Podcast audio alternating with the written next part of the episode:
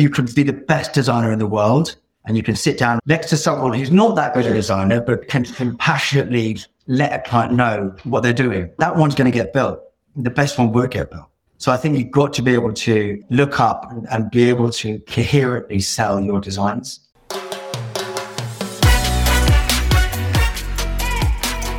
Welcome to the Hospitality Mentor Podcast. I'm your host, Steve Turk. Join me as we dive into the personal stories of some of the world's best hospitality professionals. We follow the journey of their ups, downs, and wild turns to find out what it truly takes to make it in the amazing world of hospitality.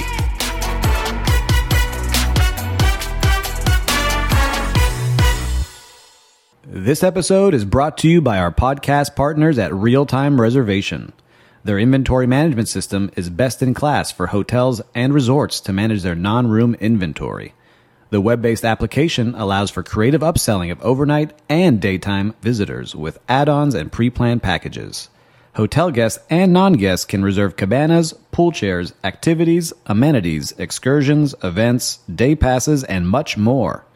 The real time reservation platform offers a fully integrated pre arrival portal where guests are verified through the property management system.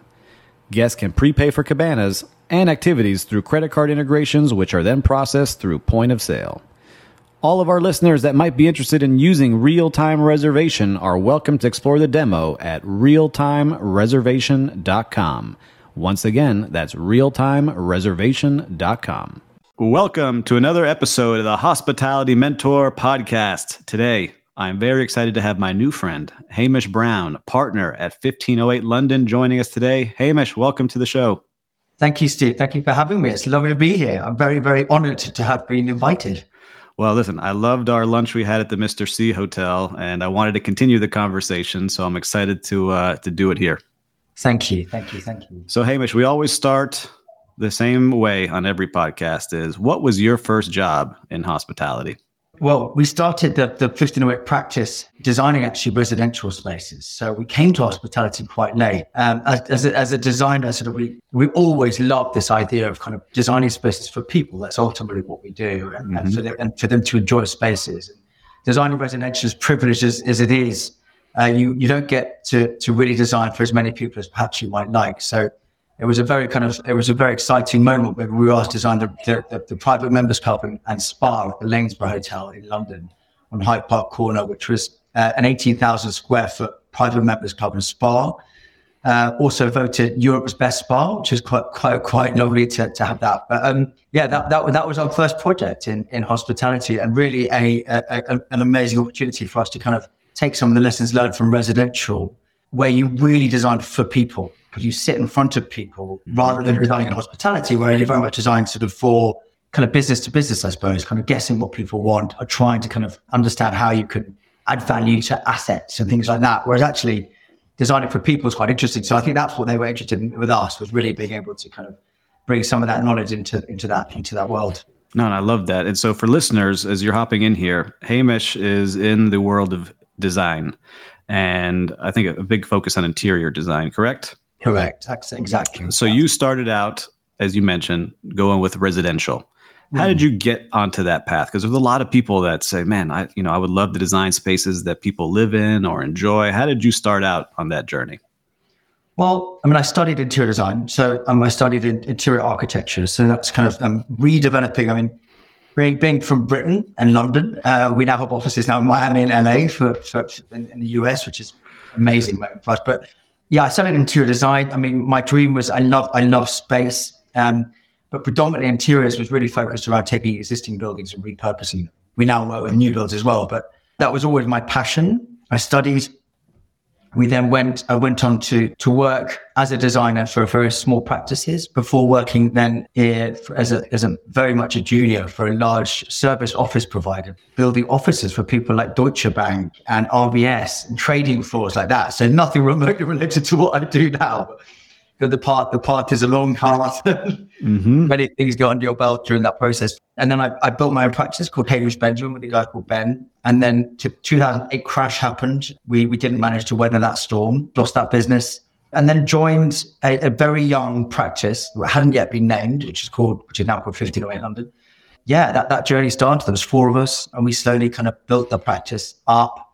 And we're now 170 people worldwide with eight different offices. So yeah, there's been some major lows and some uh, hopefully more ups than downs, but that's that's the journey I've been on. So when you started Hamish Benjamin, right? It's, yeah. it's January 2007. You decide I'm going to start this. There's a lot of people who have that dream, right? You're working for somebody else. You're doing offices, which maybe is not that exciting. What made you want to start your own, and how did you start putting that together?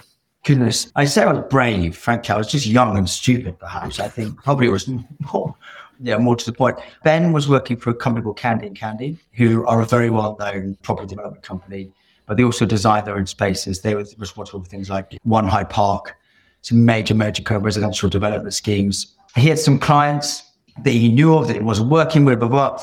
So we managed to kind of muster up a few, few interesting clients. And on the side of work, during our weekends and evenings, we would sit together in our kitchens or whatever. We'd sketch, draw, fig- figure out how we could help these people. It's very, very small projects that, frankly, um, I think most companies weren't really that interested in, but we were because it was getting us started. And we we didn't spend any money. We just put the money in the bank that we did earn. And, we, and after about you know, a year, we, we built up enough funds to be able to pay ourselves something. I quit my job first and managed those clients. He continued working to sort of test the water. And slowly but surely, we kind of built up enough courage and hopefully client base and, and money to be able to kind of stand on our own two feet. We've had that business for, for about three years. We had about six employees. So for a young little thing, it was, it was good. And I learned so many lessons. I mean, how to pay VAT, you know, payroll, all sorts of mistakes. mistakes were made on that journey, but generally that's how you learn, I think. And, yeah, that's true. And I love that part of people's journey. So as you're building it, do you remember like one of the first big clients? Like you're like, wow, we made it. This is it. Like we're gonna be ultra successful. Was there one that happened like that before you experienced some of the challenges later? Definitely. I think that our, our, first client was our biggest in many ways. It was our, yeah, it was in terms of prestige. It was in a building called 199 The Knightsbridge, which is literally just just in front of Harrods. It was the kind of forerunner to all the most expensive schemes in London. It was the kind of the poster boy of luxury residential in London, which is a which is a very luxury residential place. Yeah, it was a it was a two bed apartment for a guy that made his tens and hundreds of millions selling ice cream mm-hmm. in Britain. So a very flamboyant, very cool guy. Yeah, we came up with this very, very cool scheme of putting graffiti all over the wall. which he loved. Thank God. That was our first one. We then went on to do lots of other, but all, all residential. But yeah, that was that was our journey there. So, as starting out, because there's a lot of people who are starting out and they're building their companies that help support others.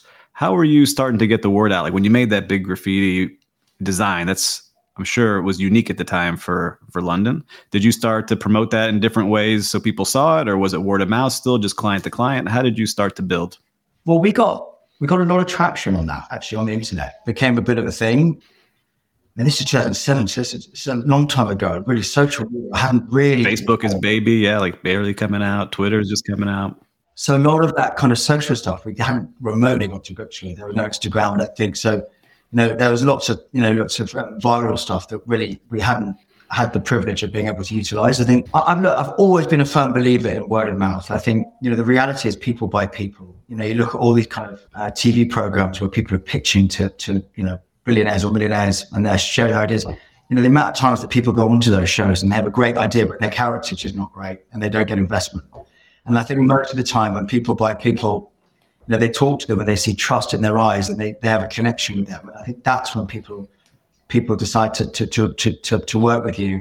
And I think, I think that's, that's something that's always stood by me. I think marketing and, and is, is great, but there's nothing better than sitting in front of someone and talking to them honestly about what it is you, you believe in and what you do. And I think that will always be the best way to market yourself. Gosh, that's great advice. And you're passionate about it. Every time I've talked to you, you, I can feel it coming from you. I'm sure that your clients feel that and they feel that trust when they speak with you. I think passion and passion and honesty mm-hmm. are, are, the two things that you can't you can't not fall in love with. And I think passion and honesty are ultimately what is what what people can see, and and and, and it's very difficult not to get excited when you get someone very passionate in you. So, yeah, I think that, that's always what I tell tell our guys. That's true. And you also mentioned that you had some challenging times here with your own company. And so 2008 comes, the world starts collapsing. A lot of people go out of business, but you seem like you hang on a little longer than some. How did you decide, like, all right, it's time to close this down? Because that's a tough decision for anybody to do. Yeah, I mean, it was it was very challenging. You know, going back to your, your previous question, we didn't. I don't think we marketed or tread tread the streets enough at that point, um, and we were behind the times. I think we left it too late. We didn't see things coming. I probably didn't read enough. I didn't talk to my friends and colleagues about the market, about what was happening. So it kind of crept up on us a little bit. And I think that's a lesson that I think, you know, I've, read, I've listened to loads of podcasts where people to talk about the great sign of an entrepreneur is going out and talking to people and really understanding what, not, not taking every bit of advice, but just forming your own opinion by just getting advice or getting listening and talking to people and exploring different things. I didn't do that. So that was one mistake. And I think ultimately what happened, we just, we just didn't, we did, didn't win business. And, and, and I think people were getting very, very protective over the money they had. And so they decided not, not to renovate, not to spend money, not to, you know, invest in projects. And that ultimately caused our demise. We took a while off the board in terms of finding projects. We also then met these guys, now 1508, who had investment. We, we originally, my partner Ben and I decided to go out and try to seek investment. We thought that was a good way to get out of, get out of this, get out of this hole. And seeking, getting investment is not the easiest thing in the world. Mm-hmm we approached a few people, tried to pick, and I think just the timing was very bad. Everyone was going through their own issues, right? So then to try and invest in other people, we didn't probably get the right type of investors. So we also had a had a lawsuit going on against us. Not something that we, we did anything wrong with, I should add. uh, it was a very prickly client, and we decided to prove a point and held back way too much money than was than was than was right. And then you have to make a decision, right? Do I go in to a hole and defend myself and try and claim back this money? Or do I just move on, right? Mm-hmm. And just accept that it's done and just, you know, actually let's focus on the positives. Let's actually just do something good here rather than you can either look negatively and, and recover debt or look forward to it and just and just make more money somewhere else, right? Yes. And that's always the dichotomy of these legal things. And you kind of think this guy was extremely wealthy, probably had an enormously big legal team. We were tiny. Our business was doing that. And you think you kind of think, well, Got to protect the cash. what am I going to do? probably going to do. Probably going to lose. So I just thought, you know, I'm going to move on, and that was really the net and the cost. And we decided that that was it. We're gonna, we're gonna, we're gonna, we're gonna fold up. We had debt. We had debt by that point because this guy had held back money, and our last your last invoice is your profit, right? Mm-hmm. So you yeah so we we kind of swallowed that and i and i was determined not to fold the company because that's something that sticks with me forever so I just held the debt and, you know, I slowly but surely over a three year period, paid it back. And, and therefore there's no scar on my, on my, on my, you know, Your my credit. credit books, my credit books. And, and we, yeah, we were able to move on, hopefully with a clean sheet. Uh, you know, that's tough for a lot of people who haven't been through it. You don't, you always expect it to be rainbows and everything glorious when you start a company, but no one really prepares you for the first time when you go through it. I went through that in my first company, and I remember sitting there some very sleepless nights, like how are you going to cover this and how are you going to do things? I was lucky enough to sell it to a big company. Well, I know how that feels. You know, that's uh, it's intense. So yeah. for listeners, I'm sure you had that, Hamish. You have some of these sleepless nights. I mean, sleepless nights, weeks, weeks. I mean, sleepless weeks. I mean, look, my, the, the biggest, the biggest fear for me has always been about paying my staff. That always been my absolute number one. And I kind of the way I think to where it is, it's not just one person who comes into work every day; it's their partner and potentially their children so when if you got if you got 100 staff, you could double that for their partners. That's that's that's 200 people you're, you're potentially affecting, and you put in 50 percent, 30 percent of children. Look at 100, 130 people, 210 people. You know, it's quite a you're affecting. You know, if you're not able to, to manage your business properly, manage your finances properly. So that's the thing that was most scary for me, and that's the thing that still keeps me awake at night is being able to to to make sure that you, you pay everyone. That's number one. So yeah, sleepless nights, and and do you know what my then the responsibility level, which maybe I was a little bit naive about, has for sure, that was the lessons learned then have stuck with me. I didn't let it go away. The fear of not having enough money. And it's not that I'm obsessed with money. It's just that unfortunately, that's the way of the world, right? You have to have a level of respect for it to be able to, I think, function. I think that's, that's 100% the lesson I learned from that particular no. incident or moment in my life. And I might be guessing you know, I want to jump to where you make this transition, but in your industry, it's all about the last project, right? That's how the revenue comes in. Is there not a recurring revenue stream? Is there in in this world? No, absolutely not. I wish there was. I mean, we're an agency, a design agency, unlike the advertising world, which get big. You know, you get given a three hundred million dollar you know pot for Coca Cola or for whatever other big brand, and they'll represent you for, for a five year period.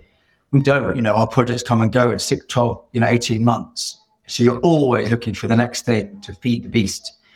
Um, it's true. It's a hungry beast. And you sort of have to, you have to just, yeah, you just have to keep, you get, it gets easier. It does get easier. I remember this, you know, the initial days of 1508, we, we were, you know, we, we you know, I remember ne- the next month we didn't have enough business to cover the costs, right? So you're, you know, be like, right, guys, all hands on deck. Let's get out there. Let's all go talk to every client you have. What have you got? Well, don't sound desperate, but just get the business in, you know? Mm-hmm. Yeah. And, and now, you know, we're looking at a year, year ahead, you know, for So it's, it's a very different position. And, and, and that, that comes from just, you know, if you think about it, but the more people you meet over time, the more people know about you. And therefore, the more your network has expanded. And slowly but surely that network becomes quite powerful because, you know, people would, ah, oh, yeah, I met that guy called Hamish once and he's got a country to it. Great, I'll give him a call. And, and if you've got three people doing that, you're unlikely to win that much business. If you've got 300 people doing that, you're more like 3,000 and just, it's just a numbers game, right? That's true. I love that. I think for anyone starting a business, you have to realize that. All right. So I want to get to where you make this transition. So you yeah. have Hamish Benjamin. How does the transition start? You said you had met somebody that owned 1508. Was it a friend? Right. Was it partners? How did this transition start where you create this worldwide brand that people know about now? So they, there was there were three founders of 1508. They had investment to start up a design company. They did. We joined before it was even called 1508, Ben and I, and some of my my my employees. And we've we we we we, we named it 1508, which was the year that Michelangelo commissioned the Sistine Chapel. Okay we didn't want to be called a name, you know, like Hamish Brown or oh. Stuart Hall or anyone else, or know, my partner Stuart, my business partner. And we, so we tried to come up with a narrative, a story that we thought might be quite new and quite fun. It also had a one at the front, which means it came first in all the search engines. That's always quite interesting. Another little thing. Yeah, so that was, and, and then, and then no, we, we, we set about trying to create a, yeah, win projects. It took us a year or, or, or a bit longer to win projects, but we had investment. Uh, so, you know, that that eased it. That that then came to bite us later mm. because when you spend all that investment, you don't bring enough revenue in, you don't manage that investment properly. You know, you then have a different issue. You haven't paid back your investor. They start to get grumpy, and you know that's when you have other other problems, and, and that's when the company slightly changed. And my now partner Stuart Hall came in, who is a former CEO of BT, British Telecom, massive, massive FTSE 100 company. He sat on the board of Morgan Stanley. So he's, you know, big, big, big, big um, guy. And he came in to really help right size us and help manage that. And he's now, he's now my business partner and, and our CEO. And, you know, that's, that's been, a, it was an enormous, enormous help and, you know, a wise head to help kind of steer and guide us through through some challenging moments. But that was it. That was how we started, really. And so, as you're doing this, you know, mm-hmm. I've worked with a lot of people where, like, I think my brother's like this, where he's an artist, right? He creates yeah. things. He is a genius that way. Um, but sometimes you need some help on the business side. Was that kind of how you saw yourself, or did were you figure I'm a I'm an entrepreneur since day one? Like, how, how did you see that? From my perspective, there's a difference between being an entrepreneur and an operator. Yes. So a, a, an entrepreneur can have wonderful ideas that are just fantastic and can set the world alight. And they're visionaries, right? You know, they tend to be charismatic people. But an operator needs to be able to operate business, actually day to day operation, you know, run it, make sure, you know, HR, make sure finances are going right. I'm not saying that, you know, entrepreneurs can't do that, but I think, you know, sometimes those, those, those two are different things. And absolutely, I saw it as you know, I, I think I'm entrepreneurial. Definitely, I think I think I have great ideas. I'm very optimistic, and I try and look for for for you know. I don't didn't know for an answer. Always, there's always an angle. There's always something I could try and do. But I'm a business person, not just a designer. But yes, certainly we need that. Not only not only were we young, uh, we hadn't really done it before. I had a little bit, but not to this scale yeah, and I think I think that it was it was the best thing we did really was to bring someone in with that experience and, and listen. Yeah, and, and to listen. yeah, listen. That's the key there. Yeah, yeah. But I'm I'm I'm happy you start doing this. So you've been now with 1508 London, you're going to be almost 14 years, like 13 and a half years in. You have grown, we'd say, multiple titles as you've gone that way.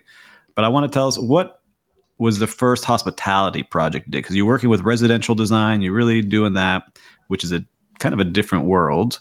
How did you start to enter into the hospitality portion of it? Well, it was the Lanesborough, as I mentioned before, the Lanesborough Private Members Club and Spa. And then our first full hotel project was was in was the, the Carlton Towers, which is a Jumeirah hotel. It's yep. the, probably the most uh, most sort of uh, the prize jewel outside of the UAE for, for the Jumeirah brand. And it's in Knightsbridge in central London. So it's a very, very good address on Cadogan Square. And we had done quite a bit of work for them, uh, you know, for some of the, the, the, very kind of important people in the UAE. And we, they, they, we, they asked us to pitch. We pitched and we were very lucky to win it, actually. And we, we put everything into the pitch you can possibly think of in terms of just you know, energy, time. We really went for it. Um, and that was our full project. Yeah. First, so, first, first, yeah, so yeah. someone who doesn't know this world and you're going in for a pitch and you, you haven't been in that world really, and you're going after a major hotel brand, what goes into that? Are you having to front like a ton of costs and designs and ideas, or is it as easy as just kind of putting some mood boards together? What, what is that like when you're going into this the first time? The optimist, optimist in me would say, look, it's it's walls, ceilings, and floors, right? It's the same as a residential project there are key differences. I think again, you have to, you know, when I when I wanted to to pitch for this, we had to really ask a lot of people what what makes a hotel important. I went out and I sought a lot of advice from different people as to, and it's about curating an experience, curating a journey for the guests, so that they walk in and their arrival experience is something that they go down a corridor and then they get gifted with another experience, and then they have a drink at the bar, and that's a different experience. And so each time they move out of the hotel, unlike residential, which has to be a bit more kind of a bit calmer because you're going to live in it. You could be a bit more expressive with hotels. It's a bit more experiential in terms of your experiences. So, and dramatic and, and all of those things. And, and so I learned that. But the thing I say about pitches is, is you've got to know who you're pitching to. And imagine you walk into a room of 12 people and you're, you want to stand up and present yourself and your company and what you're, what you're going to do. I, would like to know exactly who those 12 people are and what, what area of their business do they represent. So you've got the cost guy. So somewhere in your pitch, you're gonna you're gonna you're gonna say something about cost mm-hmm. and how well you manage cost. And then you've got next to him, you've got the design guy. You've got to see something about design, obviously, because that's what we do and that's what he's interested in. And then you've got to say something about programming and, and delivering and scheduling and how long it's going to take you, because that's the next guy. And then you've got to say something about fire. So you go around and make sure you kind of so when you walk out the room, you kind of want everyone to go, yeah, I like, I like them. I like them. Because yeah. they're all looking at it selfish. Because that's the reality. And if you only focus on design, then the cost guy's going to be upset and the scheduling guy's going to be upset. So that, that's what I'd say. You, have got to find out who you're pitching to, make sure you talk to everyone and, and you know, talk, talk to what they're looking for. That's great advice because you're helping each one of them make their lives easier, right? This is what you're doing in that pitch while getting your point across. Exactly that, because they're going to point us, they'll, they'll have an eye on cost or they'll on other things. You know, those those bits. Yeah, and I think you know we try and be egoless, which is a very very difficult thing for designers to, to do, mm-hmm. because the reality is, there's an a person that's bought a hotel asset is has bought it because they put their own money in it. They've they they found an investment, they found a site, they have a vision.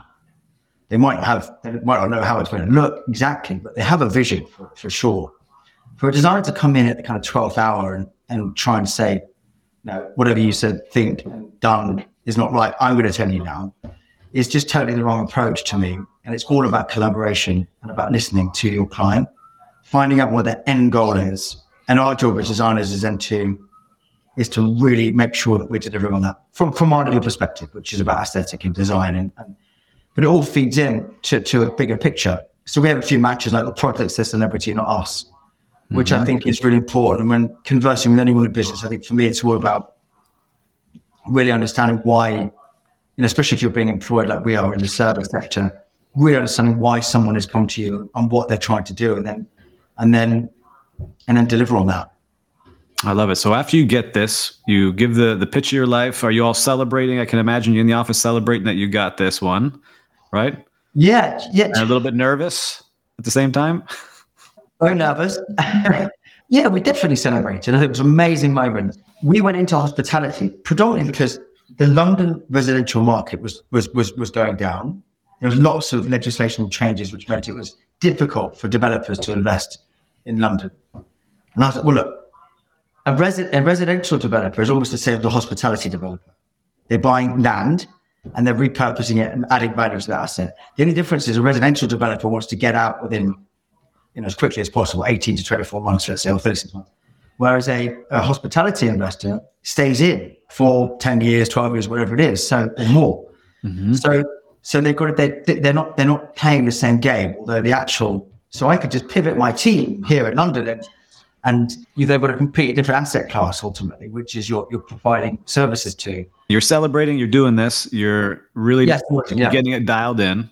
Does deals start coming in because that's a big name brand that you're working with? All of a sudden, people start looking at that hotel and say, "Wow, who designed that? Let's get in touch with them." Or are you going out and saying, "Look, this is what we're doing. We need to get more of these hotels in the pipeline." Yeah, that absolutely okay. not. You know, unfortunately, there are so many big names in the hospitality industry and challenging design to suddenly become a name after one hotel. And really, that hotels, you start designing it, it's not really built for three years.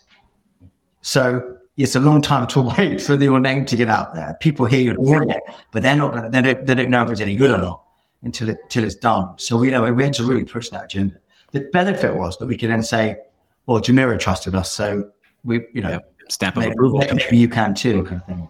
No, it's amazing. And so you're in London when do you start to expand outside of your city? Because if you mentioned at the beginning, you're in multiple cities now. When do you start to grow and say, look, we got to get out of London and also get into this next city? Yeah, so that was off. So we'd had a bit of traction from the Middle East up until you know this point, resi wise. I mentioned before that the reason we got Jumeirah is because we've been doing a bit of work for some important um, Emiratis. So Dubai seemed like an obvious choice. A lot of build, a lot of stuff happening in the Middle East. Mm-hmm. Plus, from an English perspective, the Middle East looked to us for, and, and America and other parts of um, Europe. But so we felt that it was a good place to go because there wasn't a huge amount of competition. They looked to Europe and America for design expertise and other expertise, legal systems, even financial and, and those types of things. So it's sort of, it was an easier sell and I think there's a cachet about being from the UK in, in the Middle East and America as well. And you know, the, the, the benefits your, your approach, one's approach. So yeah, that was our first landing was, was Dubai. As you head there, very different world, very different laws. Everything is different there. How yeah. did you succeed in that market? So we found, I found a, so I was traveling out there over six weeks, spending a week at a time, just seeing as many people as possible. That's my, that's the way we get, get our name out there. I'll tell you a bit more that was it. I had a guy, I met a guy called Joe Chamberlain. He's our director, or one of our regional directors in Dubai, along with Anthony. But uh, Joe was the first guy there. He was one man on his own, going out meeting as many people. And the way I would manage that, I would go out and I'd say, and I say that to all of the guys that look after our sales around the world, I travel out and I ask them to get at least five meetings a day, at least minimum five meetings a day. And that doesn't include breakfast, lunch, and dinner. So you can get up to eight meetings a day mm-hmm. if you want. And that's just a week of hard hitting. You just go around and you talk to as many people as you can about what you can do. And you pick up 40 new contacts at the end of the week, right? Um, so we just did that. We just kept going. And we had the benefit of this Jumeirah hotel we're doing in London. And a lot of those Middle Eastern community kind of go there when they stay in London. So that was a, that was a kind of help. Yeah. And slowly but surely you find someone that's willing to, willing to do, to, to, to do more with it. And these are these are big hospitality projects, and so it's hard to get in sometimes because you can't get in once it's announced. They pretty much have everything selected. Am I right in yeah, saying that? Absolutely. So the hospitality are very are actually hard to win because the ultimately the person that appoints all the consultants prior to opening is the owner.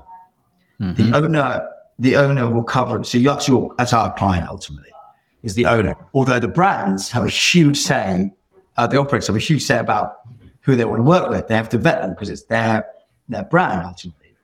So you have to you have to pitch twice and win twice on every deal. One deal you win, basically. That that's a challenge. You go around and meet potential owners, and owners are hard to find as well because they're not visible. You know, unless it's a bank or an institutional thing. You know, it tends to be you know very wealthy individuals who or families that you know, own and, and, acquire assets around the world. So it's difficult to find them. And if you do find them, they don't really want to be pitched at particularly. So it's sort of yeah, that's it's hard. You have to you have to you know like a, like a Native American, you have to keep your ears to the ground.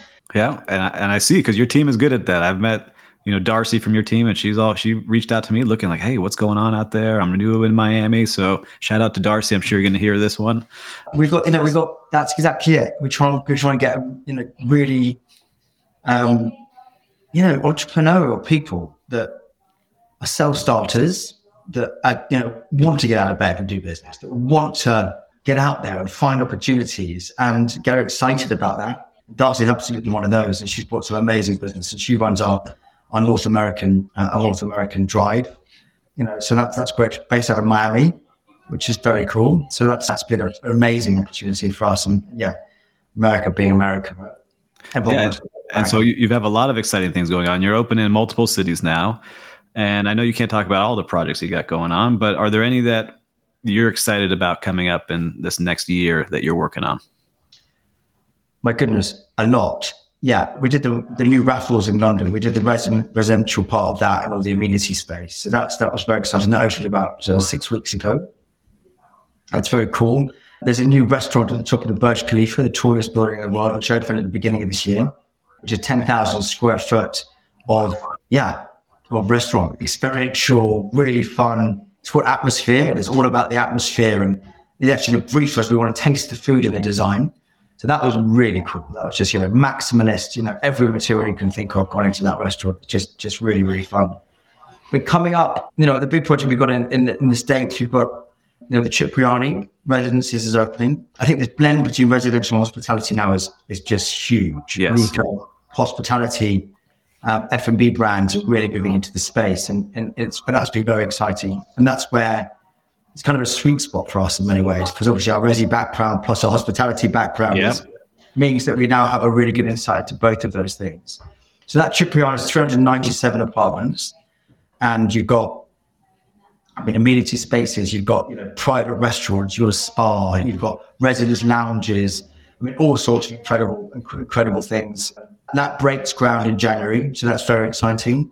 We're doing a very exciting project in Philadelphia, which I actually can't say any more than that, but that's that's a very big hospitality brand working with you know a major major hospitality brand, and, and that's yeah that's super cool. Do you know what? One of the most exciting things about going to America is realizing the huge cultural differences between city. Mm-hmm. That, that for me has just been so fascinating yeah, it's, it's awesome. You go to Philadelphia and you get one, there's a whole uh, DNA and, and, and thread and, and, passion around that city. And then you go to Miami. My goodness, Miami is a completely different thing. You've got huge Latin American influence, which is just, which makes it so rich and so interesting. And then you go to Nashville and there's a whole other thing going on there. And LA, and it's, you know, it's just awesome. Man, it's super cool. As a designer, that's really fun, right? Because you get to draw on that. Yeah, and I love hearing that because I, I, was reading another interview that you did not too long ago that like Four Seasons, right? Like they each have their brands within a unique city. Like they, you you know, you're staying at Four Seasons, but they don't all look the same, right? Okay. And so we see a lot of hotel groups now where they all kind of start looking the same, which I hate. How did you know? Maybe some advice to an owner right now that's getting in. They they buying one of these plain boxes and maybe they want to redo it. Do you have any like bullet points of what they can do quickly to kind of assess if they can make this a cool place to be and uniquely local? Is there something like that you're able to do? Because I just, I, it make me sad when I walk into some of these places. Totally. I mean, that's part of the reason why we have these eight offices is to be able to properly understand culturally what's happening in, in certain locations. I think it's, mm-hmm. it's really naive for us to think that we can design things from London and, and understand the nuances of, of, of, of culture. So, yeah, I would say that you know, the best way to understand the culture is to go and eat in restaurants around the city and use, because that's where the locals go. So you can understand the vibe, you can understand what, what, you know, and restaurants are ahead of the mark than, you know, almost any other type of business, really. That, that, that, that, that are so on the pulse with what people are liking, what people are responding to. Mm-hmm. And if it's not a good restaurant, it will go within, within six months. Good restaurants last the test of time. And new restaurant concepts, they, they, respond to what people are enjoying. So that's a good way of really understanding how a city operates. And yeah, and, and I think walking around and, and, and, being able to just immerse yourself in, in, you know, with people, talk to people. You know, we're, we're doing the Armani, Armani in Saudi Arabia. That's been an interesting one because Saudi's changing massively from a hospitality perspective. Then we've got a Capella opening there, um, an Armani hotel working directly with Giorgio Armani, which is very exciting. That's cool. Um, we've got a what else? We've got Four Seasons there.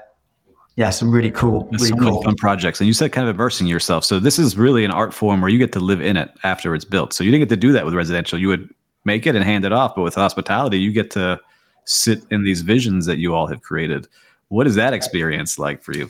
I think yeah, it's, it's uh, nerve wracking seriously, seriously, seriously nerve wracking, right? Because you look at these things on paper and you're, and you're, and, and you're all these ideas that you think that's how, that's amazing. That thing is going to be amazing. Then like, shit, is it going to be amazing? have, I, have, I, made the right decision?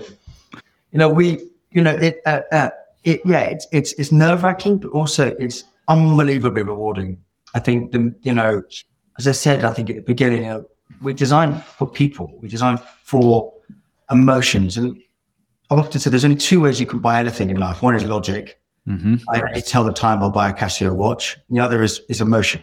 I need to tell the time I'll buy a Rolex or a Patek Philippe, right? Yep. There's no logical reason why you should own a Rolex or a Patek Philippe, but sometimes you just have to, right? Mm-hmm. The same way as some people like to buy you know, Prada this or Gucci that or Jimmy Choo this, and, and that's that's emotions. There's no logic. And it, when you're designing a hotel, you need to captivate the emotions of of of people. So when you sit in, in a hotel that we might have designed and you see people smile, laugh, build memories, have fun, that's the bit that's that's the most rewarding, you know. And you know, and then if the people are enjoying themselves, they'll go back and they'll spend more money. Then your owner's happy, and then your operator's happy, yeah. and you get to, and then we get to do another one, and then we're happy. it's, it's all, you see, and you nailed it. That's why in the operations where I came from, we had the same thing. What you and I just said, you're doing it with design, we're doing it with operations. We just want to make people happy and have them create those memories with whatever we're doing. So I love that they're both mixing together because that really is where the magic happens, where you can create places like that. It totally isn't. I think one of the biggest, the first lessons I learned in hospitality is what a guy called Geoffrey Gelardi. He, he ran the Lanesborough Hotel here in London, which is one of the biggest sort of five star hotels in London, mm-hmm. and, and, very well heeled. Everyone stare, they get their own butler.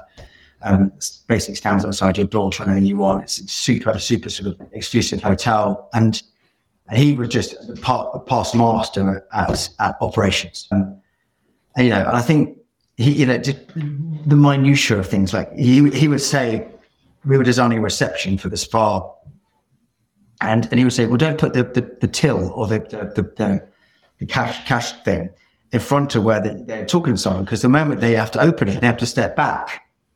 And that if you step back from a client, you're sending the wrong message. Put it to the side so then they can they can still engage the same distance and still deal with what they're doing here. And I remember thinking, God, I love that level of detail and, and you know thought into what how you're making someone feel. Yep. And things like in a restaurant, you know, you have servers, right, where you have to go and collect your glassware and your, and your curry. If you put them against a wall, you've got your back to the people in the restaurant. If you put it in the center of the room, maybe with a mirror in front of it, where you can see a product, you know, or it's not completely solid, you're, you're then still engaging with the, with the people around you. I love this sort of psychology of how how yes. Yeah. And I love that you're thinking about those things now because there's been some hotels I've worked in that are ultra luxury hotels where the operators, I remember sitting there, I was like, yeah, this is pretty, but I can't use this. It's not functional. I can't, I can't use this thing. It's falling apart on me already. It looks pretty, but and I can't replace this chandelier where the little pieces are falling out of it every week. Exactly. And let's face it, you know, our, our job is necessarily about, you know, non-ego because for a new hotel, the first time you go there will be because you see it on the internet, you like the way it looks. To be design. But the reason you go back 10 times, 20 times is because of the operation, because of the service. So that's you know that's where we combine. I'll entice you in, but then uh, but, but then you'll you'll, you'll make it a long term success. I love it now. I just saw a study. I forgot to see where I saw it, but it's the first five pictures you see of that hotel is what makes you decide if you're staying there or not, yeah. and all that comes from what you all are creating. And so I love that part of hospitality now. And actually, I haven't announced this yet, but for your listeners, since you're listening to the podcast today, the next hospitality mentor networking event is going to be focused on hospitality design. So we got to see if we get you down there, Hamish, if you're in Miami or not, or someone from your team, because we've done food and beverage and we've done technology. Now I want to talk about design because I think more than ever that's important as people are buying that way with their eyes before they get places. So listen, I know how busy you are and you're in your office. So listeners, if you heard some background noise, it's because he's in his office and they're building amazing projects right now. My last question for you, Hamish, because we could talk all day. I love talking to yeah. you. If you were coming out today from Birmingham Institute of Art and Design and you were starting on your team, what advice would you have for a young Hamish today?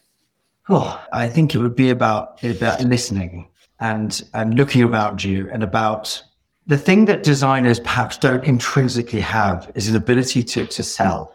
I don't mean that um, all encompassing, but you know, you can be the best designer in the world and you can sit down next to someone who's not that good a designer, but can, can passionately let a client know what they're doing. That one's going to get built.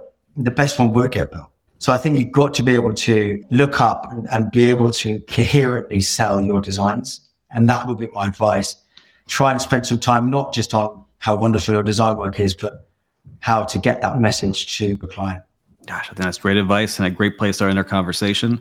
Listeners, if you're driving, don't do this now, but make sure to check out 1508 London because you're going to see some of the most beautiful projects you've ever seen.